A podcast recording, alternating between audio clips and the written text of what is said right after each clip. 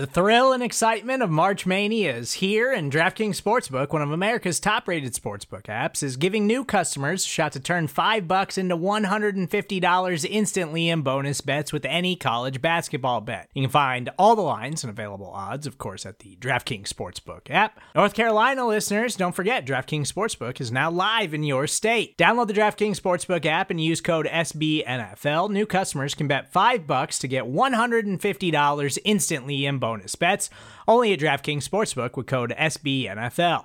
The crown is yours. Gambling problem? Call 1 800 Gambler or in West Virginia, visit www.1800Gambler.net. In New York, call 8778 HOPE NY or text HOPE NY. In Connecticut, help is available for problem gambling. Call 888 789 7777 or visit ccpg.org. Please play responsibly on behalf of Boot Hill Casino and Resort 21 Plus, age varies by jurisdiction, void in Ontario. Bonus bets expire 168 hours after issuance. See DKNG.com slash B ball for eligibility, deposit restrictions, terms, and responsible gaming resources.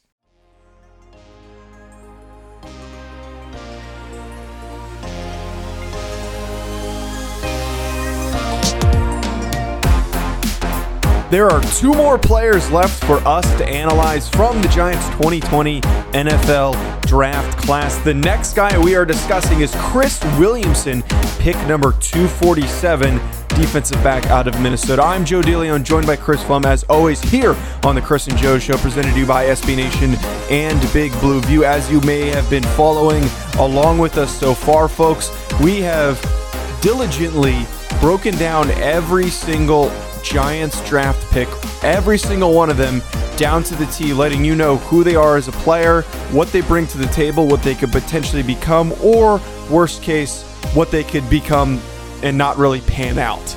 Today's show, as I already alluded to, Chris Williamson is the second to last guy before we get to Tae Crowder and wrap things up with our final draft breakdown. But Williamson, defensive back out of Minnesota, 5 foot 11, 191.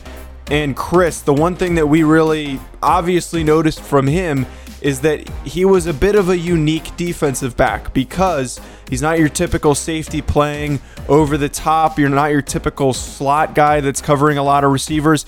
Instead, he was almost strictly used as a nickel linebacker in a in dime uh, and, and extra defensive back situations to play near the line of scrimmage or on the line of scrimmage to press guys and play in the box when they wanted to take some linebackers out. And Minnesota really did this often, kind of contributing to the fact that Patrick Graham is continually looking for guys that show this positional versatility and being able to do different variants of other positions.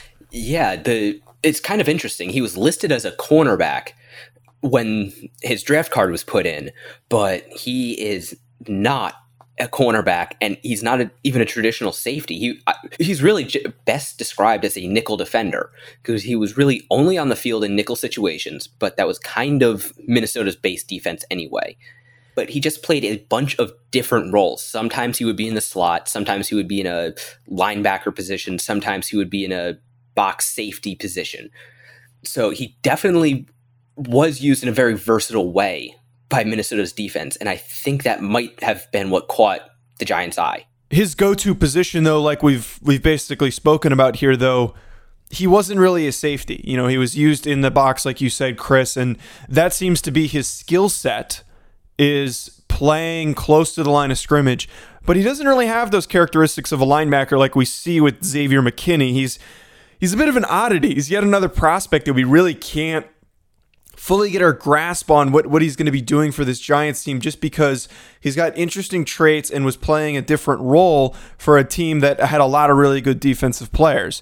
So, as we did though previously, when we talked about Darnay Holmes with talking about defensive backs, we broke him down in terms of diving into the pass coverage ability and then also discussing other notable traits besides that pass coverage with a defensive back and specifically for the case of Chris Williamson, pass coverage is the most important thing. There were were not many plays from the games that I watched. I don't know about you, Chris, where I even saw him defend the run because he was out there in clear passing situations facing teams that threw the ball a lot and they didn't even have him on the field for any clear first down early on in the in, in the quarters types of situations where opposing teams were going to be running running the ball. If there was a personnel grouping with three or more receivers, more likely than not, Chris Williamson was probably going to be out there. But Chris, the one thing that you and I seem to agree on here, which we tend to, to do, is that he is best at defending guys close or at the line of scrimmage. He's very good in press coverage. He's very handsy, very good at slowing guys down, not allowing them to completely break off and get into their route. He is very good at disrupting the early timing of some of these these receivers and even some of these tight ends as they're just trying to get off the ball. Yeah, I really like him within 5, maybe 10 yards of the line of scrimmage. I, I like how he is able to work through trash, work parallel to the line of scrimmage on defending crossing routes or keeping up with tight ends and running backs moving across the field, and does have some some physicality to his game. You know, we'll get to his tackling in a in a little bit, but I will say he is not afraid to tackle, and he's not afraid to get his hands dirty. That strongest asset, though, is 100% that that ability to press guys, be physical, prevent any any extra quick easy steps and and that was honestly I think what the what his calling card was for Minnesota that they wanted him on the outside to be able to press up on these tight ends. He's not big enough to really track them and cover them in man situations and fast enough to follow these slot receivers, but he was aggressive enough to really mess up some of these guys and prevent them from having those easy get offs. And that honestly worked to pretty good success, specifically against Penn State, because in any instance they were trying to get a quick playoff and get the ball out quickly. The the timing of everything was disrupted enough that they were able to create turnovers. They were also able to get some sacks in various situations as well. Uh, the other thing too, though, that we see from this situation of why he's better at near the line of scrimmage is that he's not so hot at turning and running and following guys. Now, I, I didn't hate too much what he did when he was dropping into his zones and and trying to get a feel for where the ball was going. It wasn't terrible. I don't think it was anything to really shout from the mountaintops about saying he's an elite guy at it, but he does what he needs to do. But when you ask him to start turning and following guys, he tends to get lost. He's not super fluid in transitioning he's fluid enough, but not fluid enough to follow these really faster, speedy slot guys. And he's not fast enough to really track the ball and make a play on it if he gets a little bit beat. Yeah, I, I saw that too. He in off coverage, like I said, when he has to be play more than ten yards down the field, yeah, he's he can be a little bit slow to react to guys, especially quicker slot receivers. And turning and running with him is it's not as good as you would like to see you know, he it can be a little bit labored. He can be caught flat-footed at times. Uh, sometimes it looks like he's guessing where the ball is going to go, and when that happens, you occasionally guess wrong. You know, like I said, I, I really like him best close to the line of scrimmage. If he's playing an off coverage or a deeper zone, that isn't really where he should be used. Another thing too, though, with with seeing what Williamson does is again, I, I don't think that he has an elite athletic makeup to make him, uh, you know, a clear cut guy that is going to be playing safety at the next level, which I think is why he was being used in this situation of strictly being a box linebacker safety hybrid in specific personnel groupings. He doesn't have that speediness and range despite being a smaller safety to follow and track plays. He doesn't have the size and the bulk to lay the wood and and and be aggressive against the run. So going on to talking about what he does against the run, Chris, I, I don't think it's a huge deal. And um, when just talking about some of his other traits, though, is that I would like to see him have more of a sense of urgency. This isn't just against the run but more of a sense of urgency when the ball isn't going his way. And th- th- I'm a stickler when it comes to this stuff because I hate seeing guys that once they realize the ball is going the other way, they just jog towards the ball. I want to see a guy once he knows where it's going, sprint and swarm. I want got my guys that are on the defense to be swarming for the ball, going right after the ball because sometimes those cutback lanes can really kill you against a, a very elusive ball carrier, if it's a receiver, running back, whatever it is, even a quarterback, if you're not chasing down the ball to swarm, you can cause some really bad broken play situations where a ton of yards can be picked up. So I want to see Williamson just get a little bit more of a sense of urgency. Maybe that's something you can't coach out of him, but you need to at least drill that into his head that he can't be jogging to the ball on the backside. Yeah, no, exactly. That's that is honestly incredibly important and not just at his position or positions, but everywhere that in the scouting academy they teach that as competitive toughness and that is one of the five core traits that you look for in every single every single position, not just linebacker or running back or tight end or what have you. They you want to see guys play with hustle, play with consistent hustle, consistent urgency every single play because you never know what is going to happen. You know, sometimes you might think, okay, my teammates have this covered. You know, they, they've got the tackle. Well, you know, something happens. There's a guy slips, uh, doesn't take the best angle, and a running back or receiver is able to break that tackle or force the missed tackle. And then all of a sudden, there's a hole there, and you are in no position to go fill it. So that is how broken plays happen. And you really want to see all 11 guys on defense hustling and swarming towards the ball. And the fact that the Giants have Saquon Barkley, I think, is like a perfect example of how we should know that you need the, those kinds of defenders. Because when you're going against a guy like Saquon, who is slippery as hell, not easy to take down on his first initial cut, he can break things. He can break a, a, little bit of sliver of room if he makes it upfield a little bit and turn it into a huge gain if you give him enough room and you're not swarming to the football, swarming to take down a guy like Saquon or guys like Tyreek Hill. All of those guys, you need to be attacking the ball, even if you're nowhere near uh, where the play is going to be happening. It's just a and so, some people can kind of get over this, but Chris, I like that you alluded to the fact that the scouting academy really teaches this, and that makes me happy to know that that's a big thing that they teach. I, you know, I saw Carter Coughlin do stuff like this. I saw Carter Coughlin show that sense of urgency. Did not really see that a ton from Chris Williams, Williamson. And if not, I saw pretty much every time the ball wasn't going his way, a lack of sense of, okay, I need to go track this thing down in case something happens. Yeah. And just bringing up Carter Coughlin, it is a little bit weird that you don't always see that urgency from Williamson because, like you said, Coughlin had it every play. Antoine Winfield Jr., you know, he was another guy. He flew around the field. He had it every single play. So it's kind of interesting to see a player who played kind of halfway between them not really show that. Maybe those guys hustle made up for Williamson's lack of it, or the fact that they were always flying around meant that he didn't have to. But you can't say it wasn't something that wasn't coached because when you've got two other guys on your defense playing like that, you would think it would have rubbed off on the rest of the defense.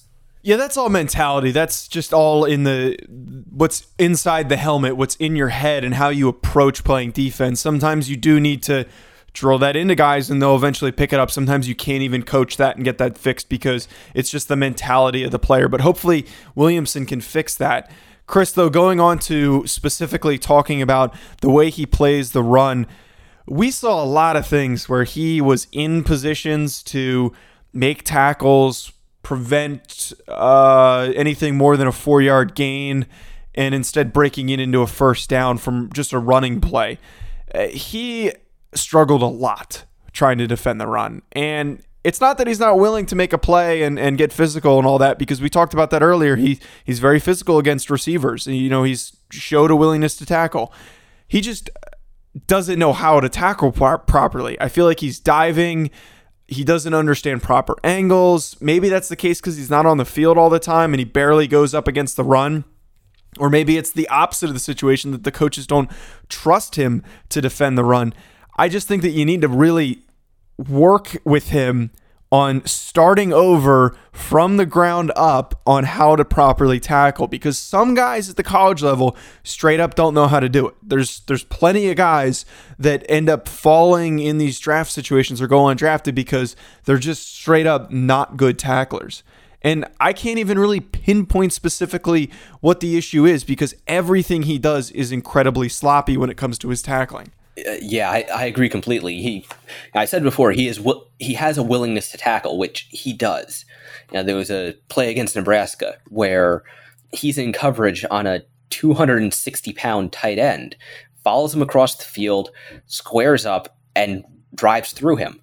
Unfortunately, that was the best tackle I saw him make. It's good to see him be absolutely willing to take on a guy 60 pounds heavier than him one on one. But there were so many other instances where he he didn't square up, he didn't he just didn't really do anything right when it came to tackling and I know tackling has become a little bit of a lost art where it's almost more remarkable when a prospect comes out who is a consistently good tackler but still when you have a, a, defender like Williamson who plays that kind of a role close to the line of scrimmage, who is going to have to make his way onto the team through special teams, having a guy who consistently takes bad angles, who doesn't wrap up, who has a bad tendency of just sliding off of offensive players, even in pass rush situations where he's a blitzer, you see him just kind of slide off quarterbacks. Yeah, that that is going to be absolutely maddening for coaches. Certainly, and I also think that some of his issues do stem from the fact that he tends to arm tackle a lot. I, there were places where I saw him make tackles, and I thought to myself, like, "Oh, he's not that bad at tackling." And then I sat and I watched it over and over again, and I'm, and I, and I realized he only made this tackle because all he did was use his arms. He didn't bring his body. He didn't bring his lower half. He didn't try to put any power or uh, any oomph into it. It was just reaching and grabbing and he just got lucky on those particular plays because other instances he's swiping with his arms and guys were going flying right through that. If you're an arm tackler, you're not going to make a lot of tackles, especially in the NFL. Last thing though, Chris, that I think that he really struggles with and this will kind of lead into what he needs to improve on is that I see him stack well. I see him man up and square up with these tight ends even where He'll have good extension, better than some of the other guys that we've talked about, better than Cam Brown to an extent and how well he stacks. Perfect extension, but he just doesn't have that upper body strength to shed. And we'll kind of talk about this and what he needs to improve with that, but he's just not strong enough to work off of these tight ends. And when you're playing in that outside linebacker spot and the ball is run in your direction, you got to be able to shed at least a little bit. Yeah, and I do wonder if that isn't related to his tackling, where he you know he just doesn't bring his lower body to the to the game, so to speak. You know, power is generated from the ground up, and you know if you are not incorporating your lower body like that, it is tough to get off blocks, especially when guys are so much bigger than you, and that's also very important for tackling. We're going to talk about everything that he needs to work on and improve on. A lot of the stuff that we've already touched upon touched upon a bit here. But before we do get to that, we're going to take a really short commercial break. Hey, it's Kaley Cuoco for Priceline. Ready to go to your happy place for a happy price? Well, why didn't you say so? Just download the Priceline app right now and save up to 60% on hotels. So, whether it's Cousin Kevin's Kazoo concert in Kansas City, go Kevin, or Becky's Bachelorette Bash in Bermuda, you never have to miss a trip ever again. So, download the Priceline app today. Your savings are waiting Go to your happy place for a happy price. Go to your happy price, Priceline. As you could probably assume with Chris Williamson, biggest things that he needs to work on is are his tackling and then his ability to have a stronger upper body to help him with disengaging with blockers. But a little bit more specifically, I think they need to improve his ability to square up ball carriers, understand how to properly align and fit a ball carrier so he isn't in a disadvantaged situation. I think that if you focus on this with him, he can make drastic improvements, not completely correcting the issue in a short period of time, but if he's with the Giants over a couple seasons, you could work on this and improve this so that he's not straight up arm tackling anymore. I, I it's as simple as working with him, showing him what he needs to do, and then hoping he's coachable enough to take that stuff and work on it. And I'm sure that the Giants were willing to take Williamson and select him here in the seventh round because they thought he had that coachability, but maybe not the experience uh, to be as good in various aspects of his defensive game. Yeah, you you definitely hope that you can get that tackling figured out because you know, like I said before, even if he isn't going to be on the field as a defender, he's going to have to make his way onto the team as the special teams player. And missed tackles on special teams are just they're killers. Yeah, you, I, I'm sure Giants fans have their own personal lowlight reels of you know, special teams players missing tackles and other teams breaking big plays. And if you're going to play on special teams, you got to tackle. I think that is that might be the most important thing for Williamson to work on. As we've done with every guy so far, we're going to project his ceiling and his floor. And I was a bit optimistic here, Chris. We were talking before the show, and you know, I certainly felt I was more optimistic, I think, than uh, I, I, needed to be. But seeing Williamson, and I think what he does well in terms of that ability to press up against these smaller slot receivers and playing close to the line of scrimmage.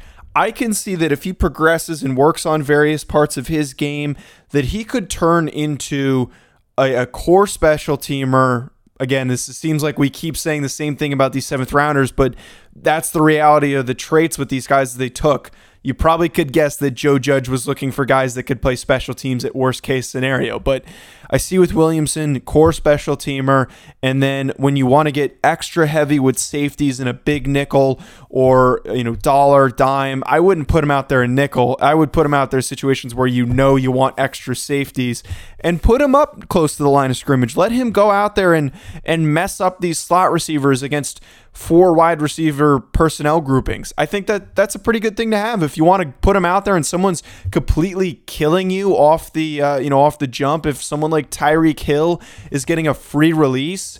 Henry Ruggs, you know, very fast, or uh, uh, Jalen Reagor is another good example of these fast, shifty, smaller, lighter guys.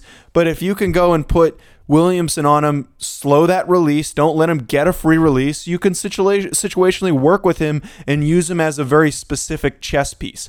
Now, I don't see him being a starting safety or a starting linebacker or corner, but I could see him working his way in under this new approach to defense with Patrick Graham, which implies additional personal uh, positional versatility, rather. Yeah, I think he will be a special teams player first, and yeah, he could wind up being the fourth or fifth, let's just say safety for maybe just uh, the sake of argument about what position he gets put at on the depth chart. You know, those guys are generally not players to be excited about seeing on the field. You know, guys who are at the bottom of your depth chart who are primarily special teams players, they're not going to be great defenders. But if the Giants do run a dime, you know, a six, seven, eight defensive back formation, you could very well see him on the field. And I think they will ha- the Giants would have to be careful with how they use him, but he could he could definitely have a role like you just described. And it's going to need a lot of really perfect circumstances for him to find a defensive role, but I think with a lot of these issues, his floor sadly might be a little bit more realistic than his ceiling. And his floor, the way that we saw it, was okay. He's going to get right on the field as special team, uh, special teams contributor. But I think more likely than not, he's probably going to get cut. I think that those tackling issues are enough to frustrate a coaching staff if they think that they can work with him and improve him and kind of stuff him on the end of the as the 55th guy on the roster or put him on the practice squad and and work with him on that. But if he struggles tackling in the preseason and he misses and whiffs on plays in preseason games, uh, teams are uh, not teams even the, this coaching staff is not going to waste their time being frustrated with a guy that's not tackling properly because you can be in position and you could play everything perfectly. But if you miss a tackle, you can give up a huge gain if the rest of your guys are out of position and you are in the right position. Especially like we talked about earlier, if some guys in your team assume, oh, he's got it, he's right there, he can go and make that play. You can't be missing tackles at this level. That's just a big no no. And, you know, as much as we say all the time, you know, tackling's a bit more of a lost art in the NFL. I think that if you're playing this role of a strong safety, box safety, um, heavy defensive back oriented personnel group, you need to be able to tackle. You need to improve on that. I think that he could be a much better player if he improves on it, but it seems like that's enough to, to get him cut if he can't. Yeah, and this this offseason is certainly a unique one. At least we hope it's a unique one. And you know, with the NFL offseason already curtailed by the CBA. There's only so much contact players can have with coaches. There's only so many padded practices they can have. Coaches just don't have the time, even under the best of circumstances, to really teach guys how to tackle. You know, that's something they that's part of the reason why it's a lost art and it's something they should be learning how to do at the lower levels, but even at the lower levels, coaches don't seem to have the time to teach them how to tackle. So this year with OTAs and everything being basically done virtually, you know, team meetings being done virtually, players having to train on their own even more than in a normal off season. The Giants might just look at Chris Williamson and say, oh, "We like you. We want to keep working with you, but we can't afford to give you a roster spot."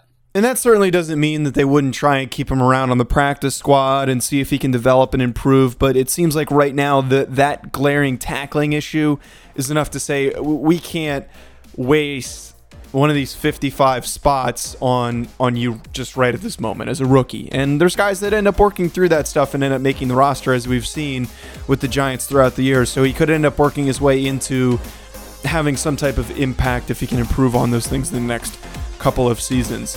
That's going to be it from us, folks. Thank you for tuning in, as always, to the Chris and Joe Show. Be sure to rate and subscribe wherever you may, may be listening to us, and also follow us on social media at Big Blue View. You can follow me at Joe DeLeone, and you can follow Chris at Raptor MKII. Next, we're going to talk about Tae Crowder.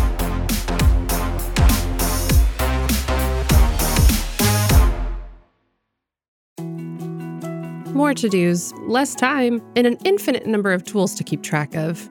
Sometimes doing business has never felt harder, but you don't need a miracle to hit your goals. You can just use HubSpot because their all in one customer platform can make growing your business infinitely easier. Imagine this high quality leads, fast closing deals, wildly happy customers, and more benchmark breaking quarters. It's not a miracle, it's HubSpot. Visit HubSpot.com to get started today.